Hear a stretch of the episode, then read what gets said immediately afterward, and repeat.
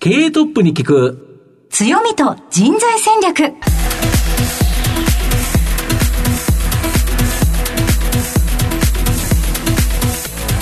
毎度相場の福の神こと藤本信之です。アシスタントの飯村美希です。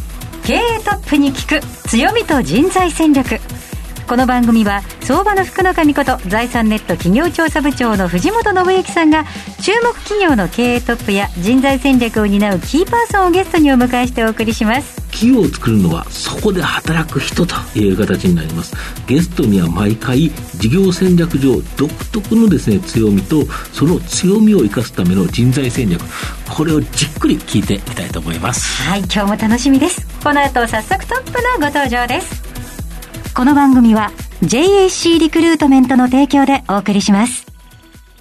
経営トップに聞く強みと人材戦略。経営トップに聞く強みと人材戦略。本日のゲストをご紹介します。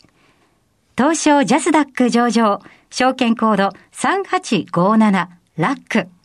代表取締役社長、西本逸郎さんにお越しいただきました。西本さんよろしくお願いします。はい、こちらこそよろしくお願いします。あのですね、証券コードですね。はい。3857。はい、覚えづらいですよね。はい。私たちは、都セブンと呼んでおります。都セブンですね。なるほど。えー、そのラックの、えー、西本でございます。本日はどうもよろしくお願いいたします。よろしくお願いいたします。さ、早速なんですが、事業内容のご紹介もお願いいたします。はい。今のデジタルという言葉をよく聞かれると思います。はい。今度9月にはデジタル庁が日本でもできると。はい今後日本をですね、いろいろ再生していくためには、このデジタルの力を上げていくっていうのが今必須って言われてるんですね。うん、で、そういう中で私たちの生活であるとか、会社、働き方っていうのがデジタルでどんどんどんどん進んでいくんですが、はい、この時に必ずそうなってくるのがサイバーセキュリティというものです。時々皆さん。もニュースなんかで、ハッカーが侵入してデータが盗まれたであるとか、そういったお話ってお聞きしたことがあると思うんですが、そういったものから企業さんであるとか、えー、政府であるとか、機関であるとか、そういったものを守るようなお仕事をしております。で、この高度なサイバーセキュリティをやるためにはですね、え人だけではなくて、高度で、高速で、しかも高機能なシステム開発力が実は必要になるんですね。ということで、ラックはサイバーセキュリティとシステム開発の両面で、まあ最近流行りの二見故障みたいなんですね。あの、そういうようなですね、今後の日本の成長に欠かせない、そういう特性を持った会社だと自負しております。で、簡単にサイバーセキュリティってどんな事業があるのかって、簡単にちょっとお話した方がよろしいですかね？はいはい、あ、お願いします。で、あの、主力のサイバーセキュリティ事業、なかなかイメージつかないと思うんですが、例えば企業さんで、じゃあうちはどうやって使ってて、どうやって守っていけばいいのかっていうようなコンサルティングを行ったり、あとは従業員の方とか、セキュリティのチームを作りたいんだけど、どういうふうに育成していけばいいのかっていうような教育であるとか、トレーニングであるとか、あと、うちのシステムは、どこに弱点があるのか、ハッカーから見て大丈夫かどうかっていうのを診断をする。こういったものが一つあります。あと次がうちの特に特徴になるんですが、特に現場でですね、実際に、あの、守るっていう仕事をするんですね。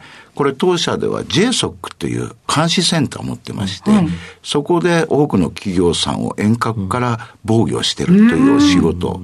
さらにですね、全く契約のないお客さんからいきなり電話かかってきて、はい、どうもおかしいんだけど、どうもやられたらしいんだけど、はいはい、見てくれないかっていうようなことで出動して出かけるような、サイバー119って呼んでるんですが、はい、そういったあのサービスなんかを展開してます。このあたりが特徴ですね。私ちょっとゴレンジャーとかの話聞いて気持ちだったんですけど。そうですね。もういろんなものを守るということですね。そうですよね。だって、まず作戦会議があって、うんはい、で、どうやって対策取っていくかっていうのがあって、緊急時には駆けつける。うん、そうですね。ええ、すごいですね。や、なんかイメージがすごくわかりやすく伝わります。こちらこそ。ありがとうございます。また後ほどじっくりと伺いたいところですが、まずはですね、トップは企業にとって大切な人材であり、強みでございます。トップのお人柄に迫らせていただきたいと思いますので、ご質問にお付き合いお願いいたします。ご出身はどちらでしょうか？はい、あの、北九州市で生まれまして、はい、で、高校まで北九州市で育ちました。うん、で、その後、大学で熊本に行きまして、はい、それの後東京に来て、ずっと東京であの過ごしてます。はい。はい、子供時代は、お父さんお母さんは何をされていましたか？あの、父親はですね、うん、市役所で水道事業やってました。はい。本当に水道事業に心骨を砕いてましたね。はい。で、母親看護師で、はい。私が小学校2年の時から共働きを。してました。大体鍵っ子で。そうですよね、はい、ど。どちらもお忙しい職業ですもんね。そうですね。で、あの、父親が途中でゴルフに来りましてですね。はい、で、もう休日になるといないし、はい、で、平日は飲み歩いてるし、はい、あとは工事とか、そういったものでほぼいなくて、で、母親は日中いないので、うん、料理とか私が妹の分の料理を作ったりとか。はい。そうですか。子供の頃はご自身はどんなお子さんだったと思いますか？そうですね。あの、外でもですね、よく遊んだんですけど、うん、いろんなもの作るのが好きでした。へでうちって本当にケチだったのかな、なんかかんないです何も買ってくれなかったんですよ。うんプラモデルとか、プラモデル欲しいとか言っても、ダメとか言われてですね。で、後で聞いたらですね、本当に赤ん坊の頃に、もうすべて壊したらしいんですよ。ワンパクだったらすぐに壊してたらしくて、この子には、はい、あの、買ってはいけないと。で、それで、じゃあ自分で作ろうということで、うんはい、段ボールとかボール紙で、いろんなもの作ってましたね。で、中学校になると、今度は電気工作が好きで、はい、当時はラジオだとか、うん、そういったものをよくハンダゴテで、うん、はい、作ってました、うん、それでですね、ちょうど高校に入る前ぐらいに流行ったのがギターですね。はい、若者ですから、はい、これもお袋にですね、買ってくれって言ったら、たけるなって言われまして、作りました。えー、ギター作れるギター作りました。3本結局作りましたね。ギター、えっと、板買ってきて。いやいや、拾ってくるんです。で、で、板とか木材拾ってきて、カンナとかのみで掘り起こしてですね、はい、見よう見まねで。そんなもちろんいい音は出ないんですけど、はい、3本目は結構そこそこのギターになりましたね。あ3つ作るとやっぱり上手くなっていくなってきますね。いや、ギターやってたって方も結構聞きますけど、ね、作った方に会ったの初めてですね。初めてですね。おバカでしょ。いや、熱意と情熱と、まあ、ものづくりに対する、そのなんか、知識もでもすごいですよね。こうやってみよう、ああやってみようが、トライアンドエラーがきっといくつもあったと思いますから。時間が有り余ってたんでしょうね、当時はね。いや、でもすごいことですよね。いやいやいや。そうでしたか。じゃあ、ものづくりに夢中になった子供時代、少年時代だったということですね。そんな子供時代から、将来は社長にという思いはあったのでしょうか？いや、正直考えたことはないです。社長という部分については、商売をするというようなこともイメージ全くわからなかったですね。それは父親があの役人だったっていうのもあるのかもしれません。あのですね、もう一つはですね、就職し、私技術者で就職をしたんですが、はい。うん、今のラックの創業者、三島源という男だったんですが、もう10年前に他界したんですけど、うん、彼が本当にですね、うん、あの、ある意味、命を削って、自分の夢の実現のために、本当や、がむしゃらにやるような人だったんで、めちゃめちゃはちゃめちゃなとこもありましたけど、で、これは社長なんかなるもんじゃないやっていうのは、見てたとこもあってですね、はい、まさか自分が社長になるというのは本当に正直思ってませんでした。うん、子供の頃はですね、多分、博士みたいな、お茶の水博士とか、鉄人28号の敷島博士とか、なんかああいう博士になりたいみたいなことは漠然と思ってたのかもしれないですね。やっぱり何か発明したり作ったりっていうところだったんですね。なんかそういうのがかっこいいっていうふうに思ってたんでしょうね。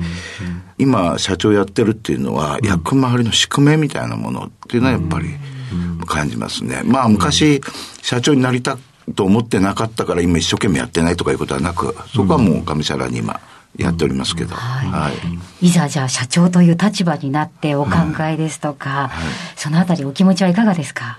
そうですね。あの技術者でやってた時、あと、その前にナンバー2でやってた時もあるんですが、うん、全く180度変わりましたね。はい。で、それはあの、昔からやっぱりうちは、なんといっても創業者の力って非常に大きかったもんですから、うん、創業者が当時言ってることが、最近ようやく骨身に染みますね。はい、いろんな面で。で、当時はですね、私もやんちゃだったんですこんなことやったってもつまんないじゃん。もうちょっととんがったこと言わないとダメなんじゃないとか偉そうに言って、テーブルごとひっくり返されたりしてましたけど、あの、今それが、ああ、当時言ってた意味がいくつもよくわかりますね。はい。まあでもだから、えっと、下がそうやって血気盛んな気持ちもわかるし、上の立場もわかるしっていうところですよね、現在はね。そうでしたか。いや、すごく面白い話聞かせていただきました。ありがとうございました。はい、さて皆さん、西本さんの人となりはどのように伝わりましたでしょうかこの後は組織の強みと人材戦略に迫ってまいります。経営トップに聞く強みと人材戦略。本日のゲストは、東証ジャスダック上場、証券コード3857ラック、代表取締役社長、西本逸郎さんです。さて、ここからは会社についてお伺いしていきます。西本さん、御社で働いている方って、まあ、どれぐらいいるんでしょうかね。いわゆる主な事業領域ごとに、はい、あの、ざっくりとした人数を教えていただきたいんですが。はい。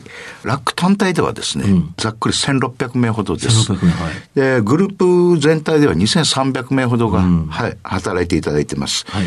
で、先ほどお話しましたサイバーセキュリティ関係に携わってるメンバーが大体900名。うん、なるほど。で、システム開発系が1200名、うん、あとはスタッフであるとか、なるバックとか、ね、はい、そういった感じです。なるほど。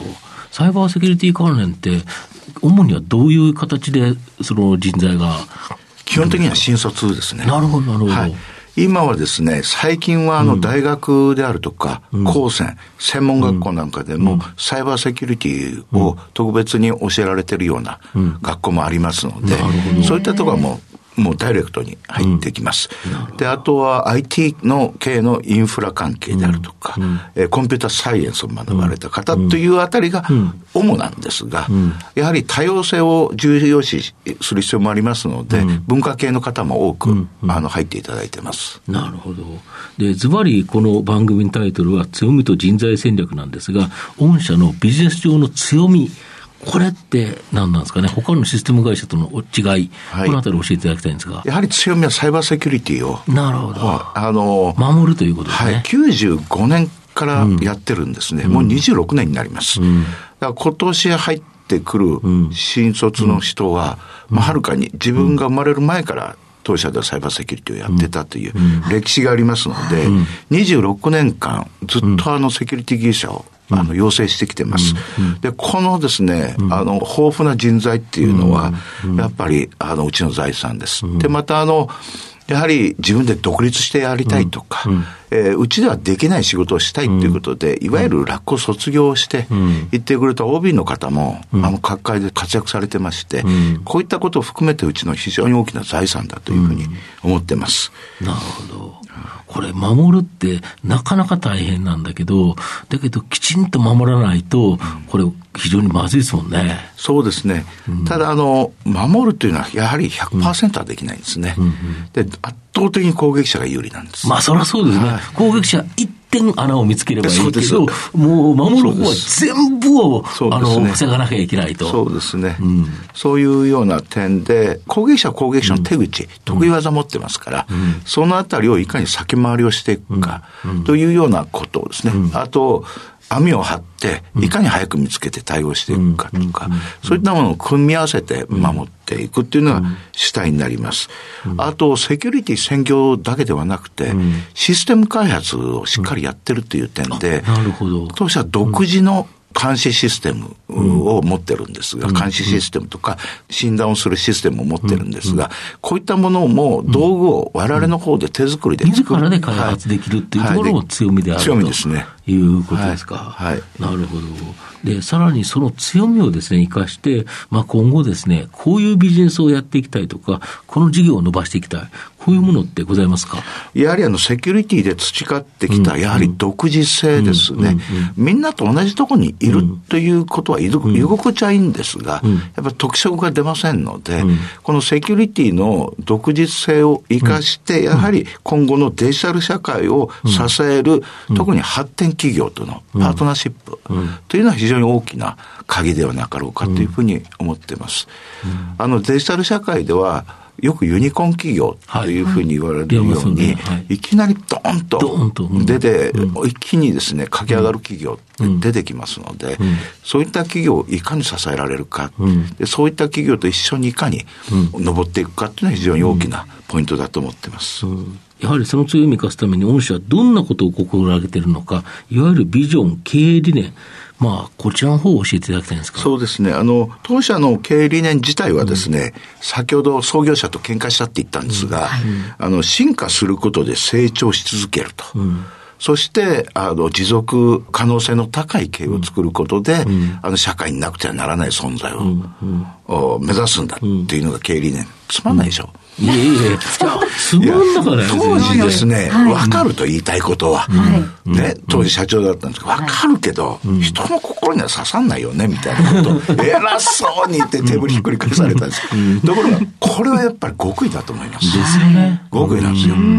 でやっぱりこの進化し続けることで成長するということなんですね。つまり、なんていうんですかね、努力をして成長する。という意味ではなくて、進化するということは、環境に適応していくということなんですね。で、時代の流れに合わせて。はい、だから、あの、企業というのは環境適応業である。というようなことをよく創業者は言ってました。それは全くそうだなと思っておりまして、このですね、やっぱ進化し続けるということはどういうことかというと、今うまくいってってるように見えることを破壊していかなきゃいけないんですね。あそうですよね。はい、成功体験をあったら、それに引きずられちゃうという。そうですね。うん、よくあの、ビジネス用語でカニバリっていう、はい、あの、自分たちの領域を新しい新規事業が犯していくようなことっていう、共食い状態ですね。そうですねこれを避ける傾向があるんですが、やっぱりそれをできるだけ避けないようにしていかないと、我々がだから食われてしまう。うんというようなことを意識して常にやっぱり進化をするっていうのが、うん、あのベースになってます。うん、で亡くなった10年前に亡くなったんですが、うん、やっぱりこの創業者もう一つ言ってたのが、日本を守るんだっていうようなことを言ってました。まあ日本を守るというとね、ちょっときな臭いような感じがするんですが、やはりそうではなく、そういう心意気を持ってないと、セキュリティという仕事をやっちゃいかんと。で、もう一つ、セキュリティという仕事をやるからには、やはり日本の産業であるとか、人、そういったものが育っていかなきゃいけないので、あの、実は当社は、あの、いろんな業界団体であるとか、啓発活動とか、うん、そういったことにも非常に力を入れて、うん、あの、その増やしていくような、うん、広げていくような、うん、そういったあの活動もしています。なるほど。そんな会社を支える人材について聞きたいんですけど、はい、御社の採用って、新卒中とどれぐらいの数採用されてるんですか、はい、あの、昨年までは、私が社長になってですね、うん、結構攻めておりまして、うん、100名ずつ、新卒は取りました。はい、で、大体あの、揃ってきたので、え今度の、うん、4月入社が50名強ぐらいに新卒を少しずつ抑えてきてますが、うん、50名程度はずっと取っていこうというふうには考えてます。なるほど。で、あと、中途は大体5、60名程度ですね。今、中途市場がですね、非常に逼迫してまして、なかなか取れないですね。で、最近あの、特に、えー、一般企業さんが IT 人材をかなり取ってますので、そことのも競争になってます。ちなみにどんな人が応募され、逆に言えば、御社はどんな人材を求めるんですか？応募されてる方は、やっぱセキュリティをやりたいと。うん、いう方が、まあね、はい、多いです。ラックはセキュリティの会社だと思ってきてるから。はい。ねはい、ただ、あの、セキュリティを学んだ方はすぐにセキュリティやりたいっていう形なの。これはこれでいいんですが、で、将来セキュリティをやりたいけど、まずは IT 関係の基礎からしっかりやりたいという方ももちろんいらっしゃいますし、実は IT のことよくわかりませんと。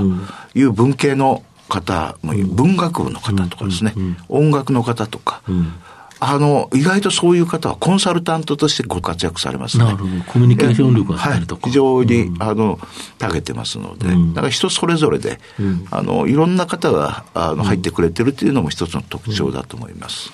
御社、今、例えば逆にですね、補強したいとか、なんか弱みって、なんかこの分ちょっと補強したいとか、なんかありますか？あの、特にやっぱ補強したいのはコーポレート部門です。あはい。当社は、もともと創業者が、ガリガリに削って、営業も置かないで、やってきたような会社だったんですね、うん、昔は。ばっかりで。で、やはり、えー、上場して、いろんな制度、そういったものをしっかり守っていって、それを跳ね返すだけの収益、こういったもの得ていかなきゃいけない。あと、M&A であるとか、成長するためには、他を、力を借りていかなきゃいけない。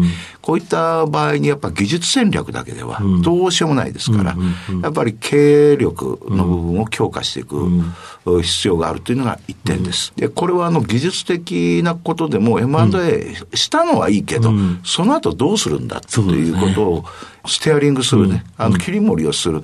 人材を輩出していかないと、実際はあの、うまくいきませんので、そのあたりをあ今非常に要請してるっていうか、トレーニングしてるところになります。はい。もしもですね、はい、私が御社に入りたいと思った場合、もし40歳ぐらいのビジネスパーソンだと仮定しまして、御社に入るならどのようなキャリアを持っていたら入社できますでしょうか？マジですか？本当に来ていただきます？そんなふうに言っていただけると、私もすぐ行きたくなっちゃうんですけど。40ぐらいですと、はい、一通りのそのキャリアっていうか、うん、ある分野ではもう一通りやられてるとは思いますので、うん、で、そこからするとやっぱり横のつながりを大切にされる方、うん、もちろんあの、ご自身のこれまでのキャリアを生かしてすぐにということももちろんありますけど、そうはなくても、チャレンジできるところあると思います。うん、で、実際私自身が、うん、あの、84年に、あの、就職をしまして、うん、2000年までは実はプログラムの開発をやってたんですね。はい、つまり41位の時に、社内で転職をしたんです。あの、セキュリティの方に転職をしたんですね。で、セキュリティのことはよくわかりませんでした、正直。で、そこからの勉強していったんですけど、まあ、なんとかなるもんだなと。ああ、そうですか。いや、でも、ご自身の経験から、そうやっていただけると、40から1からセキュリティでも大丈夫だよってところですよね。そうですね。えっと、スキルとかも、資格とかもいらないでしょうか？どうですかあの、入社するのには、あの、40で、これ本当人次第ですよ。本当に。そうだと思います。で、本当にセキュリティをやりたい、40からセキュリティをやりたいんであれば、過去のやはり経歴は活かせる方がいいですよね。はい、過去の専門分野、セキュリティというのは、IT だから必要になるんですけれども、す、べ、ての仕事に IT は必要になるわけですから、その仕事に応じた、専門性に応じたセキュリティというのが必ずあるはずです。なので、そこを見出せると、すっごい面白いと思いますね。そうか、今までの過去、プラスセキュリティっていう人材になるわけですね。はい、そうですね。そうですか。ですね。えー、その他まだお聞きしたいことがあるんですけれど、うん、入社した後の研修とか、はい、育成の制度とかはどのようなものがありますか？そうですね。あの、新人ですと、うん、まあ、あの、新入社員ですと、うん。基本的に今2ヶ月の集合研修があります。はい、とは言っても昨年から全部リモートなんですけど、うん、あの、集合研修で、えー、基本的に基礎からみっちりやります。うんうん、えー、その後はですね、事業部門に配属されまして、配属された事業部門内での集合教育に入っていって、大体上期ぐらいですね。9月末ぐらいで現場に配属になって OJT が始まって、えー、1年間の教育が終わるという形になるのがほとんどです。ただあの、最初からすでに技術が身につけてる社員とかですね、は、アドバンス採用という制度があります。はい、これはあの普通の入社で内定が出た後に、うん、アドバンス制度に応募するっていうことで手を挙げるんですね。うん、そうすると1段上とか2段上の給与にチャレンジができる。で、それはあの専門性であるとか、論文のユニーク性であるとか、そういったものから判断をするというのと、あとですね、当社で時々1年に1回ぐらい CTF っていうのを開催するんですね。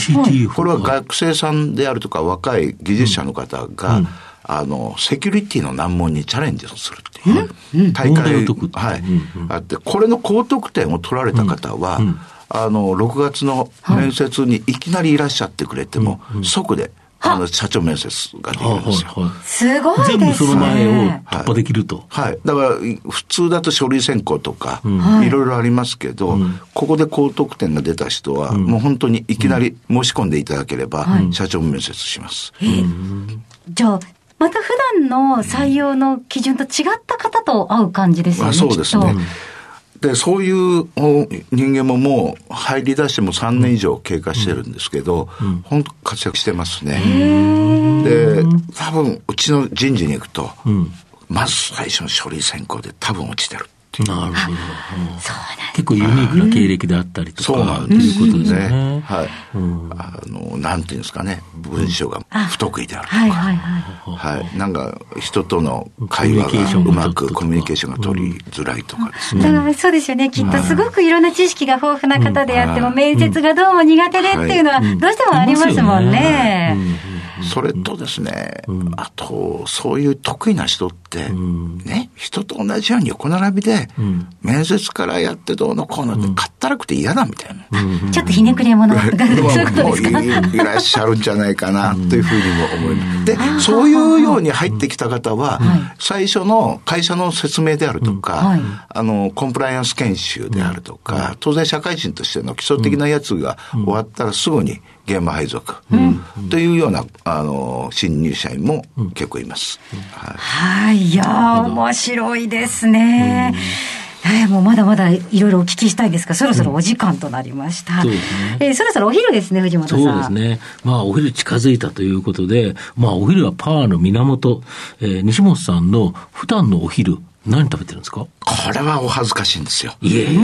いや、本当お昼はね、私ダメダメです。え？大体はですね、はい、通販で買ったサバ缶と、コンビニのサラダなんです、ね。